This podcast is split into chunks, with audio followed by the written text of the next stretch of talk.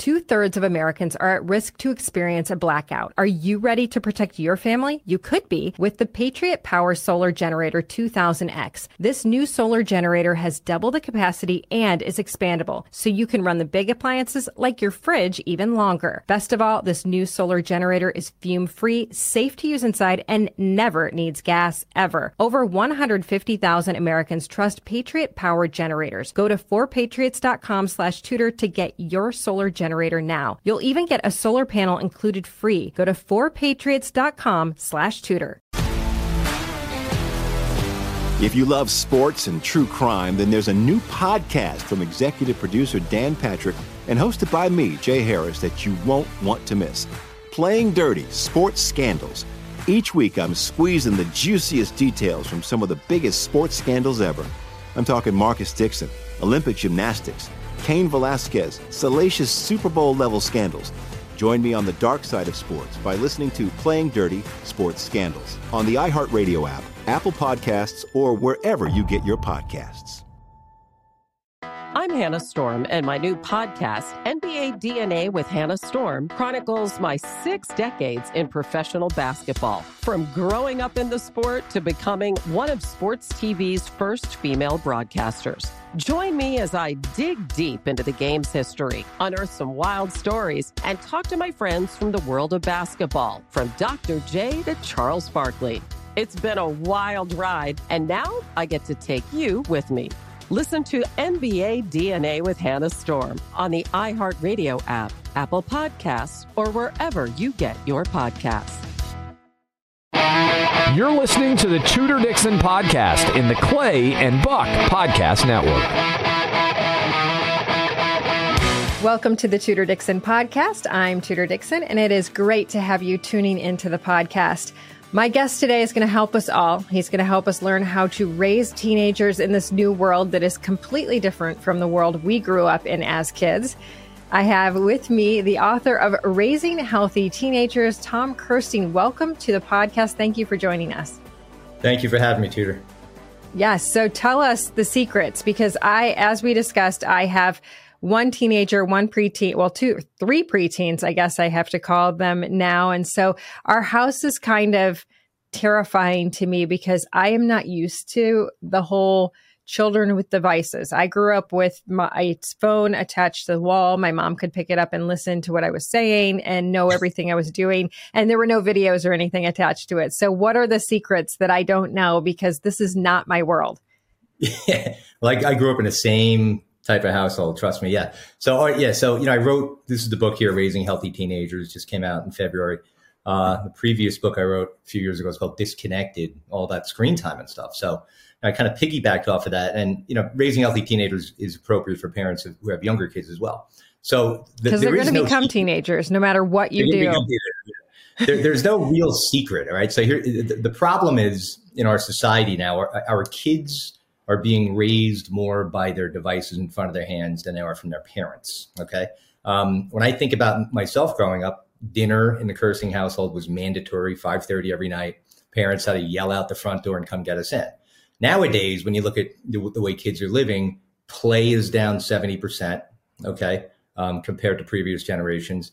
Um, kids are cooped up inside. So it's not just the devices, it's also you know the lack of of existing in their natural habitat which is outside but didn't being- this get worse during covid? Because i i think about what happened to my kids and in michigan they really they couldn't even go outside. So there became like this one whole summer where they were sort of pushed into just whatever was in the house and that seemed to kind of have a footprint on the rest of we, we've really been pushing this go outside play get away from tv and all these things. But did this sort of change when everybody got locked in the house? Yeah so the, the mental health epi- epidemic that we currently have among our nation's youth began in 2012 and that's when smartphones became mainstream. So you look at all the data mm. from that point on just a major escalation.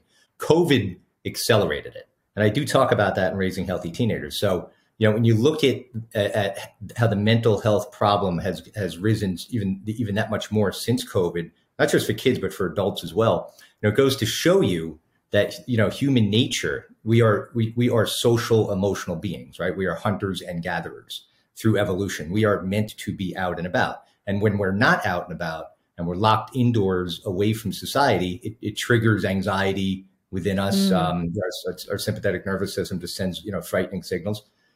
And that's, that's essentially what, what has happened when people were kind of released back into the world. It's almost like they didn't, it, it was a foreign place for them.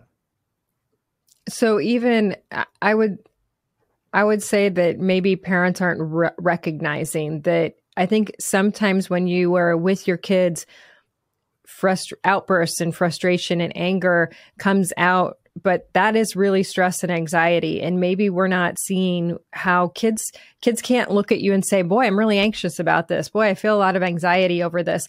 But they they have gone through so much and a lot of people are like oh kids are resilient. But there really is a point when you have to recognize that there's something deeper going on there. How do you see that? And then what changes can you make to uh, reduce that stress to reduce that anxiety so when I'm, you know, when I'm out lecturing, I lecture all over the country about mental health screen time, and I talk to parents and kids. And um, you know, what I try to, what I really, the message I try to convey to them is that, so when kids get their first smartphone, the average age is around ten or eleven now, right? Mm-hmm. And everybody thinks that's a terrible idea, but they do it anyway. That's a whole nother subject. And that's when, when, when we really start to see things starting to unravel a little bit because these kids, they start literally getting addicted to these devices.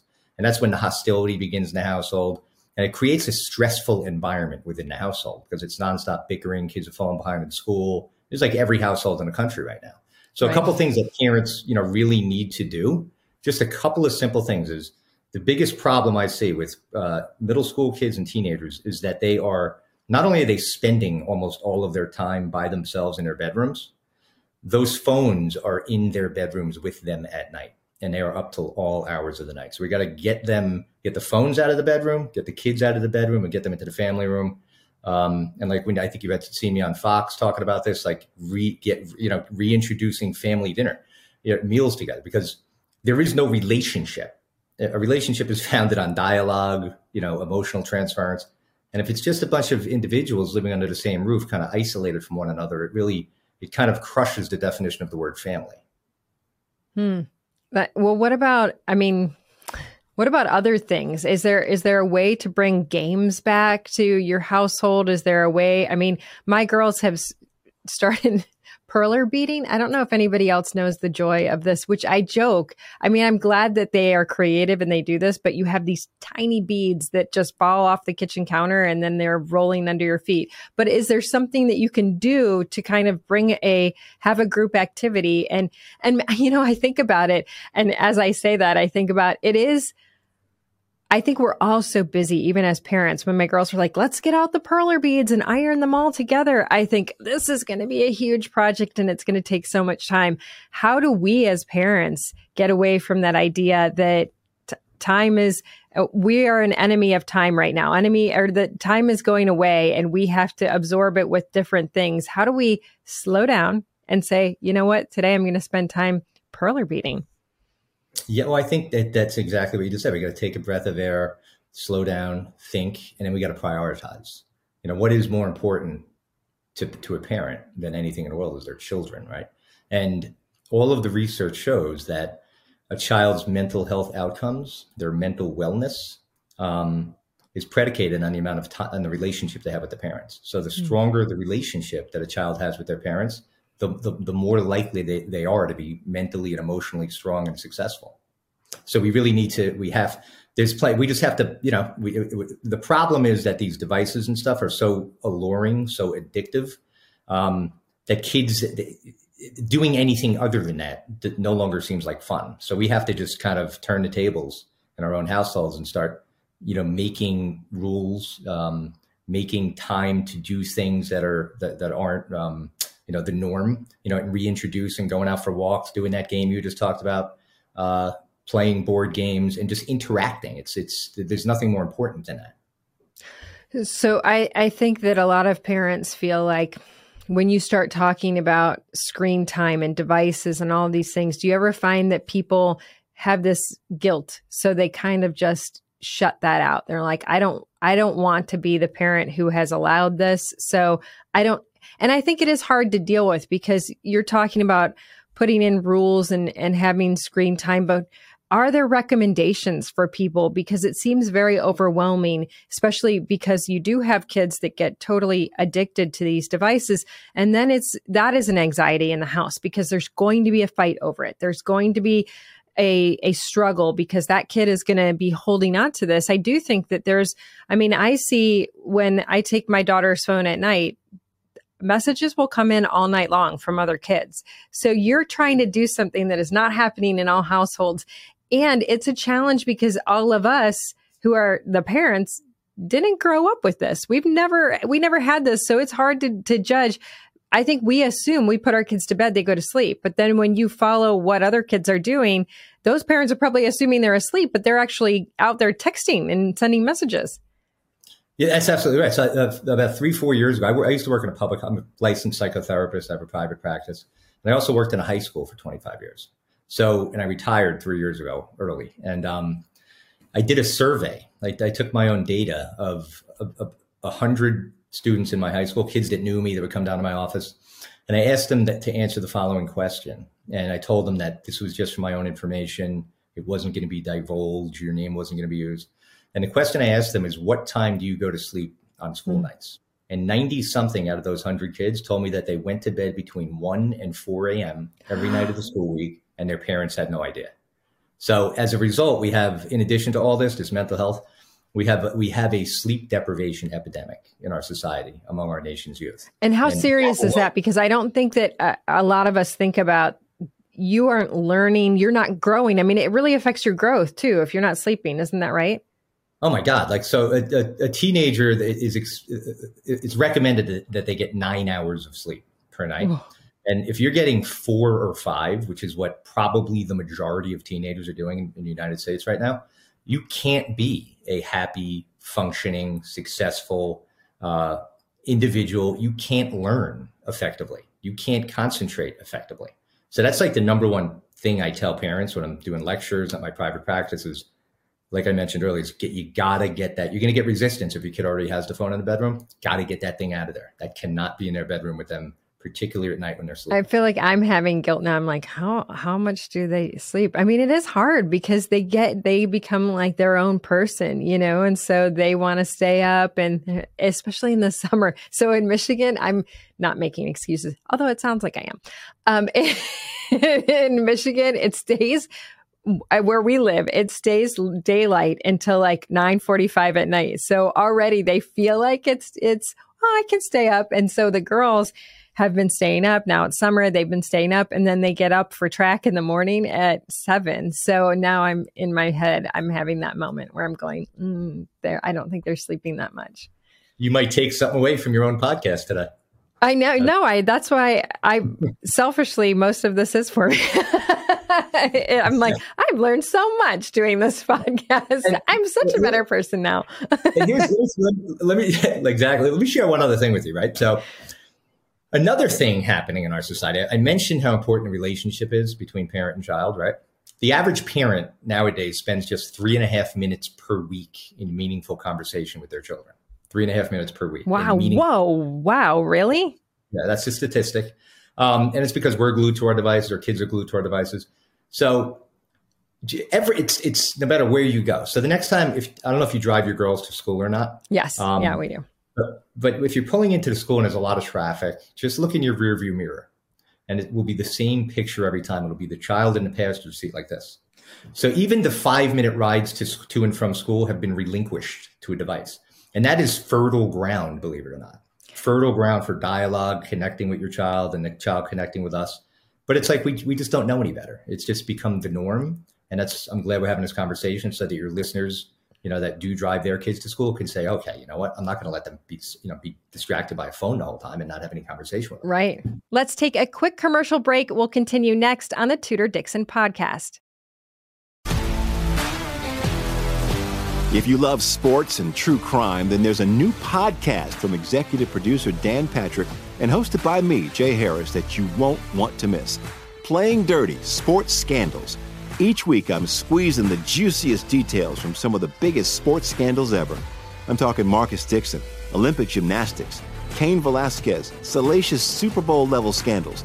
Join me on the dark side of sports by listening to Playing Dirty Sports Scandals on the iHeartRadio app, Apple Podcasts, or wherever you get your podcasts.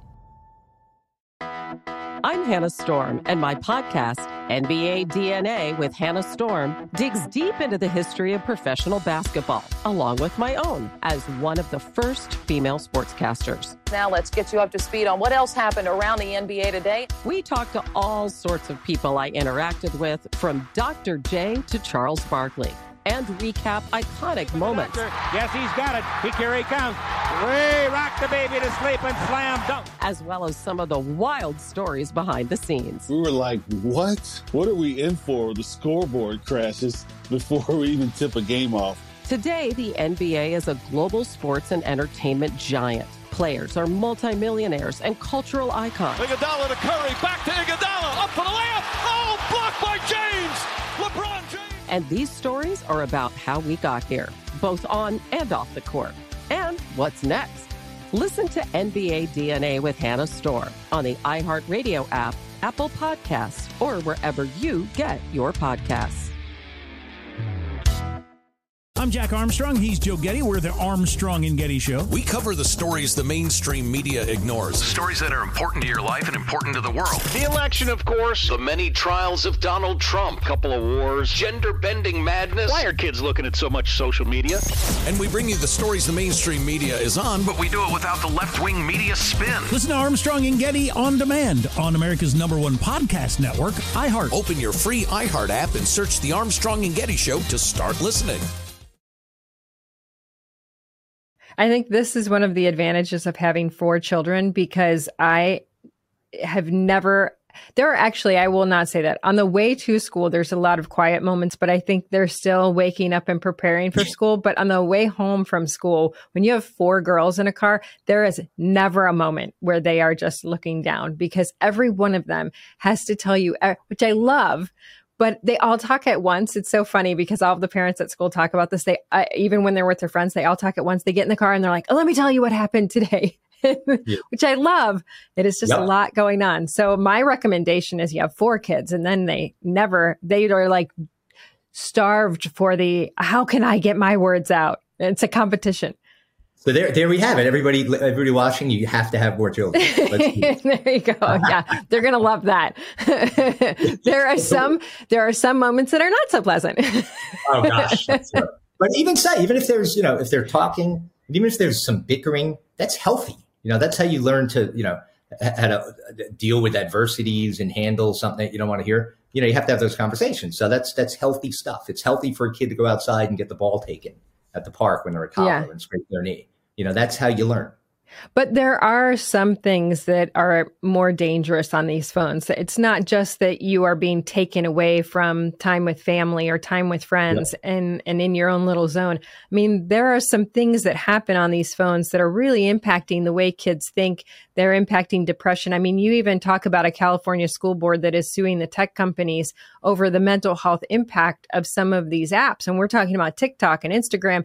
I mean, there is so much going on in these apps you have the the fear of missing out you see your friends doing something that you're not doing all of a sudden why aren't why aren't they inviting me why aren't they talking to me you know it's funny because even over the weekend we had a little girl at our house and she said do you know in eighth grade i wasn't allowed in the eighth grade chat because i had green bubbles and I was shocked. I said, What do you mean? And they said, Well, the other kids didn't want to have an Android in the chat because of the green bubbles. So I was kicked out of the eighth grade chat. And I think, how crazy is that? How sad to think that there's elitism. There's so much that is going on that kids have never dealt with before. So, can you go through a little bit of, about that and what it means to sue these companies?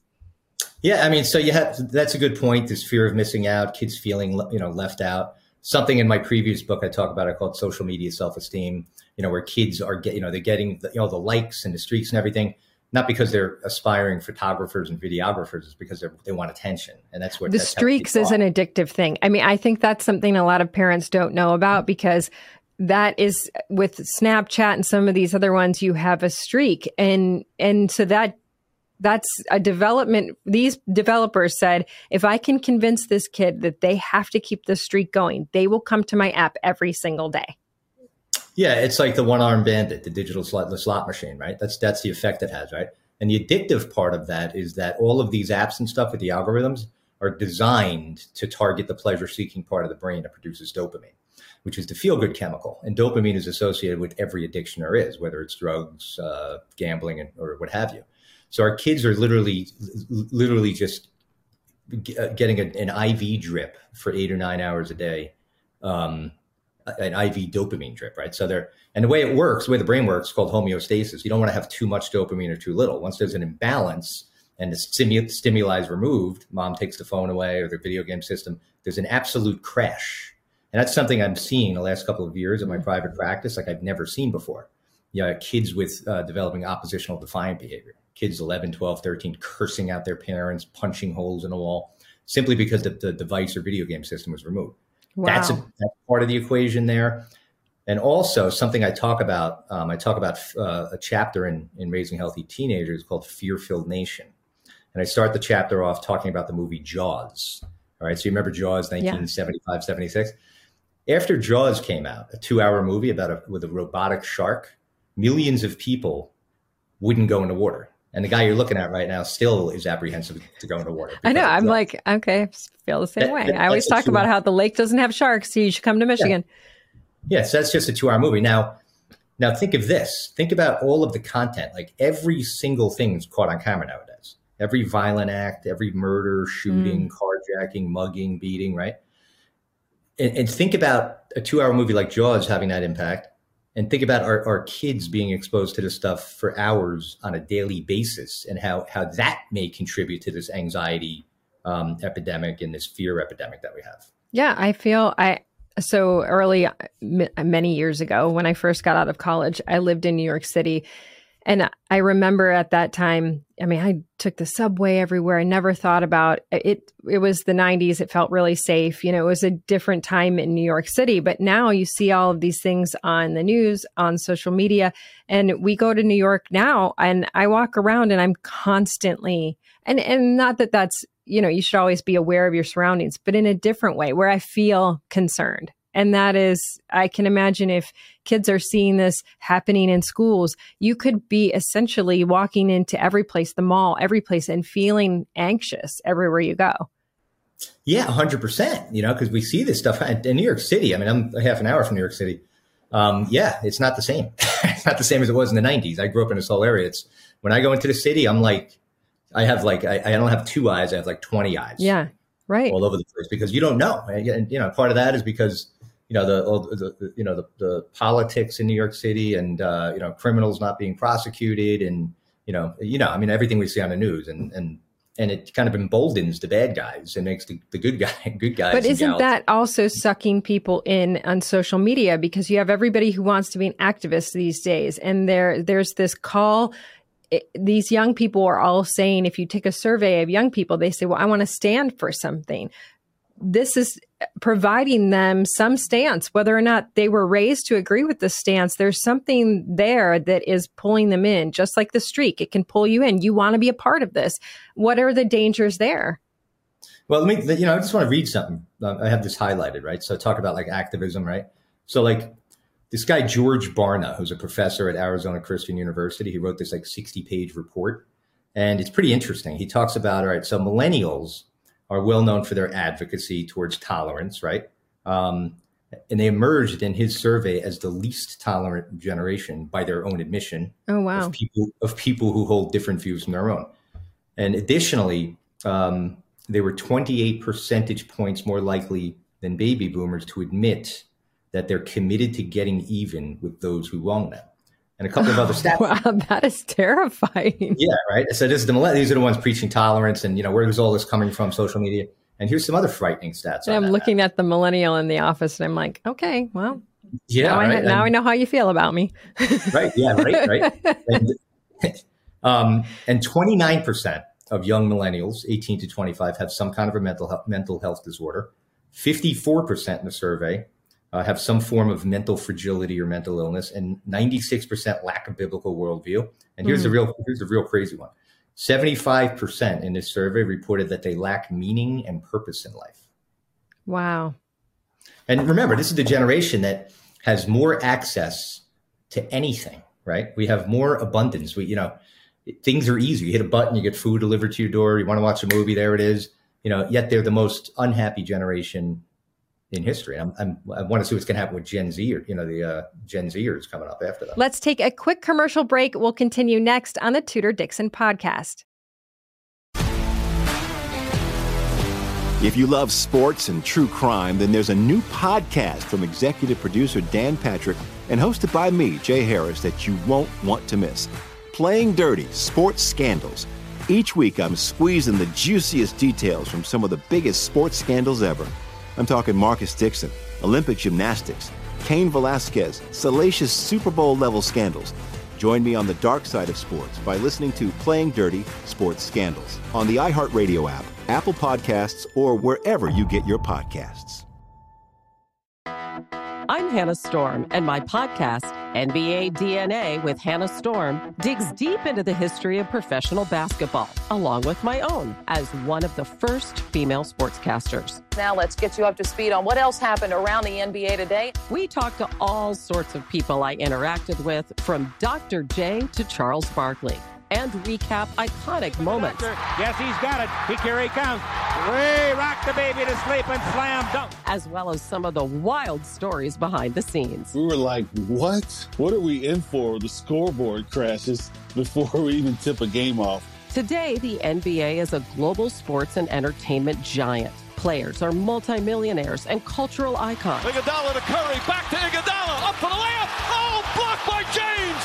LeBron James. And these stories are about how we got here, both on and off the court. And what's next? Listen to NBA DNA with Hannah Storm on the iHeartRadio app, Apple Podcasts, or wherever you get your podcasts. I'm Jack Armstrong. He's Joe Getty. We're the Armstrong and Getty Show. We cover the stories the mainstream media ignores. Stories that are important to your life and important to the world. The election, of course. The many trials of Donald Trump. Couple of wars. Gender bending madness. Why are kids looking at so much social media? And we bring you the stories the mainstream media is on, but we do it without the left wing media spin. Listen to Armstrong and Getty on demand on America's number one podcast network, iHeart. Open your free iHeart app and search the Armstrong and Getty Show to start listening. We had friends come to my daughter's eighth grade graduation, and my kids go to a Christian school, and the kids were all very. they're eighth graders. I mean, it didn't strike me, but the friend who came said, "You're the eighth graders were all so quiet, and they listened, and they were so intent on and hearing what the message was, and they were all so good to each other." And I, I she said when we walked out, she said it was a moment where I thought at our school, there's so many kids questioning gender, all of these different things. And she said, you can feel the anxiety when you walk into the school. And it made me think, boy, it really does make a difference to have faith. And we're really losing that in this country.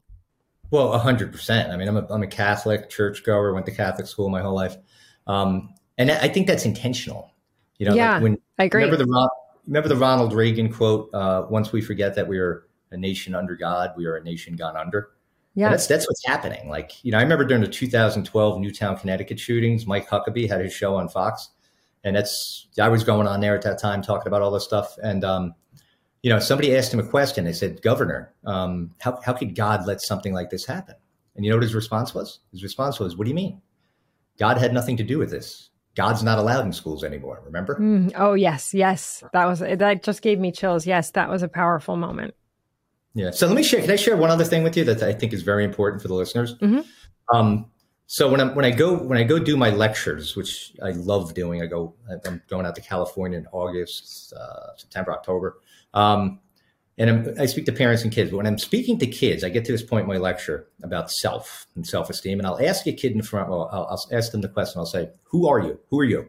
And I already know what the answer is going to be. They tell me their name. Oh, I'm John Smith. Hey, John. And they go to the next kid. They tell me their name and so forth. Then I ask one of those kids to ask me who I am. And they say to me, Who are you? And I say, I'm not Tom Kersting. That's just the name, the name my parents gave me. Who I am is as follows I am a spiritual, powerful, loving, motivated, determined, happy, excited, charismatic, empathetic being. And then there's silence. And I go on to say next, I'm not saying that about myself to boast about myself. I'm saying that because every single one of you in this room is that as well. Mm. But you can't know that if you if you're never if you're never bored, if you're never in the silence. Yeah, that's true. You can't know who you are. So I, I, implore these kids. I tell them, I say, listen, if every one of you guys in this room commits to sitting in silence for 15 minutes a day, which initially you're going to go crazy, your subconscious mind is going to go all over the place. But if you commit to that and you do that on a daily basis over the course of six months, right? And you really get all those goods that are within us. It's like the rest of the iceberg. That's what everything is within us. It's not out here. It's not how many streaks, likes, followers we get. It's happiness is never an outside in thing. It's only an inside out thing. And I explained to them if they were to do that and commit to that for 15 minutes a day, I predict that the mental health epidemic would go down 95%. So when you say that, I, I think that's so oh, I think about my kids and I think that would be overwhelming to them. Just be be silent. But I think there are moments when kids can be silent in a walk outside and a jog. It, it doesn't have to be motionless. Silence comes in a lot of different ways. Reflecting on life can be in a kayak, it can be skiing, it can be all kinds of different yeah. things. But yep. there needs to be a time when you are just with you and you learn who you are. Mm-hmm. It's a very, it's a, it's depth, right? So, you know, we have this very powerful mind and this imagination, right? And we never use it. So, uh, so we're instead of like like Nietzsche said, that philosopher, we're under, we're under the presumption that we're thinking, but in reality, we're being thought. And what he means by that is we're being controlled by our thought rather than being in control of our thought. Hmm, interesting. So, how do you? I, you talked about faith, and I think it's important for me to because I'm somebody who I would say that when when my oldest was a baby, I had a girlfriend come to me and she said, "You know, we would love to have you join our Bible study." And I was somebody that had gone to church and was grew up as a Christian, but um, a Bible study was a little intimidating. And I said yes. And then I spent seven years in this pretty intense Bible study. And I remember going into this Bible study and, and they said, you know, this will change everything in your life and you'll you'll come against hardships and you'll see them in a different way. And and you know, there's this immediate like, oh, I don't want to come against hardships. So maybe I just don't do this and then I won't come against hardships. But you do. And since that time, I mean, I've gone through losing a baby at 18 weeks. I've gone through cancer. I've gone through losing my father. Um, we've gone through h- having a kid go through tough hardships at school. And I think that in all of those things, there was you could find joy through the process because of faith. So, how, when we're at this point now where we're talking about school and we're talking about social media, but I think that there is a lot of value that can be placed on where your kids are educated as well. And I think that's something that parents oftentimes think is out of their reach to have a values based education. But it's something that I feel is is something parents should seek out. And there's a lot of help along the way. If you can't financially make it, a lot of these schools that want to teach your kids through the lens of the Bible are willing to help you get there. What is your feeling on something like that? I agree. I talk. I actually talk about this in raising healthy teenagers. I have a whole chapter about schools and stuff, and the fact that you know ca- private schools and Catholic schools, for the first time in like 30 years, um, Catholic school enrollment actually went up hmm. um, because of COVID and because they came from a place of yes. You know, when people all the you know the public schools are being locked down and so forth, but 100 percent. You know, like that. There's the, the values of being in one of the in a school like that where you're, you know, where God is part of the equation. I mean you know, think about this. You don't even have to be a religious person, right? So God, simply whether you believe in, it doesn't have to be a religious thing, represents all that is good, right? That's that's what God embodies, goodness, right? Now, when you remove good, when you remove light, mm. what do you have? You have darkness, right? So darkness isn't even real; it's just the absence of light. When you remove God, what do you what, what does that open the door to? Evil and badness. And take a look at what's happening in society on a daily basis I don't think it's a coincidence. Yeah, no, absolutely. And and and when you remove God, you the thing about that statement when I first went in there and they said you're going to come across hardship is that's coming no matter what. no matter where you are in your faith journey, whether you are away from God or you are right there with Him every day, that is coming. Wouldn't you rather your child be walking in strength and light than when that darkness comes, that's all there is? There's no light? That's tough. That's, that's, a very good point. You know, if, the, if, you, if a child doesn't already have light, joy, and happiness, right? Because of, for whatever reasons, how are they going to be what's going to help them get through an adversarial situation and and that's a tough thing I think for a lot of people to talk about because there is a lot of persecution of Christianity and faith these days more more so in this country than we have ever seen. And it's been shocking to me. Running for office was shocking to me. I just talked about this because when I first started running that was the most common thing I got from Christians. Don't talk about your faith because that'll turn people away.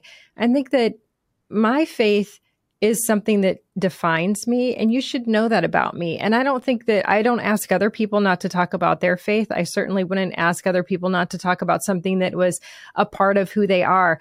So I think we kind of have to start pushing back on this idea that you shouldn't be open about your faith because my faith is what has gotten me through and my faith is what helps me to have those conversations to recognize when to put the phone away. I mean those that can lead you in a place that can lead i mean it, it should lead you to a place where you are loving and helping others as well.